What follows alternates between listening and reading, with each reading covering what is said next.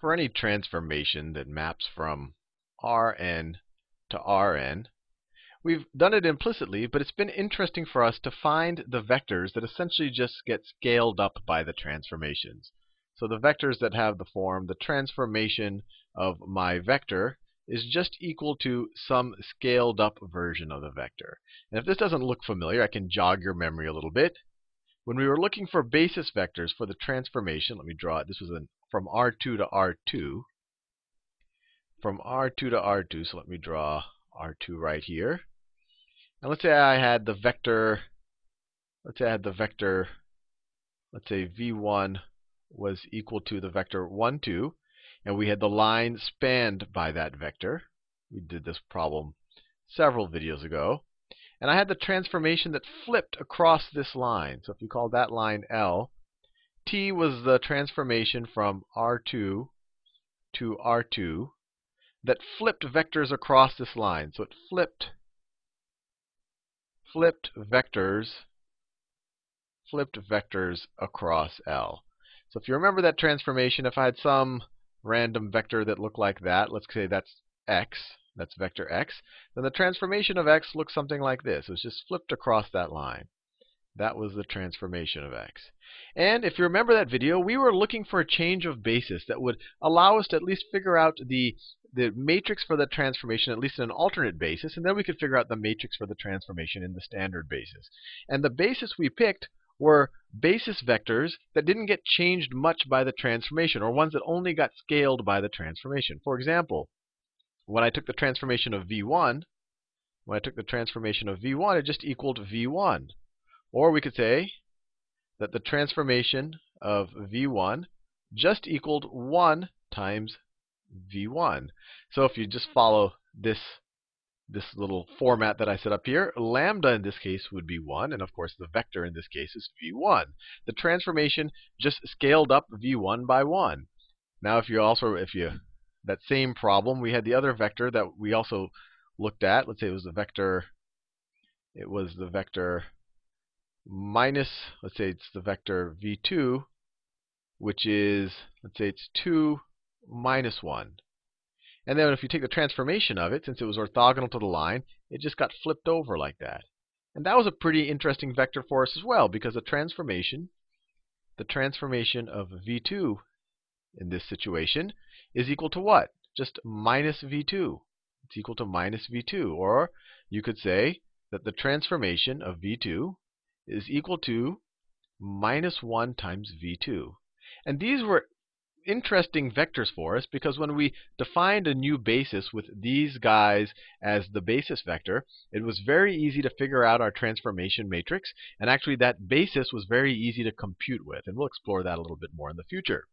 But uh, hopefully you realize that these are interesting vectors. There's also the cases where we had the planes spanned by some vectors and then we had another vector that was popping out of the plane like that. And we were transforming things by taking the mirror image across this. And we're like, well, in that transformation, these, these red vectors don't change at all. And this guy gets flipped over. So maybe those would make for good bases. Or, or th those would make for good basis vectors. And they did.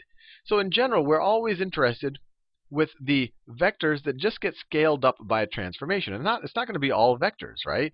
this vector that I drew here, this vector x, it doesn't just get scaled up. It just get it, it actually gets changed. Its direction gets changed.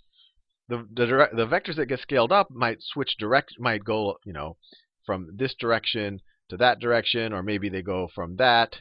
Maybe that's x, and then the transformation of x might be a scaled up version of x. Maybe it's that. But their actual the the, the actual uh, I guess line that they span will not change.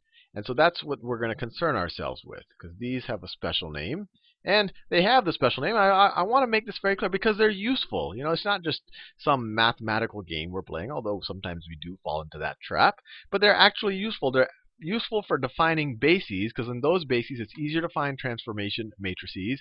They're more natural coordinate systems, and oftentimes the transformation matrices in those bases are easier to compute with. And so these have special names. This any vector that satisfies this right here is called an eigenvector, eigenvector for the transformation t, for t. And the lambda, the multiple that it becomes, this is the eigenvalue, eigenvalue associated, associated with that eigenvector, that eigenvector. So in the example I just gave where the transformation is flipping around this line, v1, the vector 1, 2, is an eigenvector of our transformation. So v so 1 2 is an eigenvector. Eigenvector and its corresponding eigenvalue is 1. So eigenvalue eigenvalue is 1. This guy is also an eigenvector, the vector 2 minus 1. He's also an eigenvector. A very fancy word, but all it means is a vector that's just scaled up by a transformation. It doesn't get changed in any more meaningful way than just a scaling factor and its corresponding eigenvalue, eigenvalue is minus 1. If this transformation, I don't know what its transformation matrix is. I forgot what it was. We actually figured it out a while ago.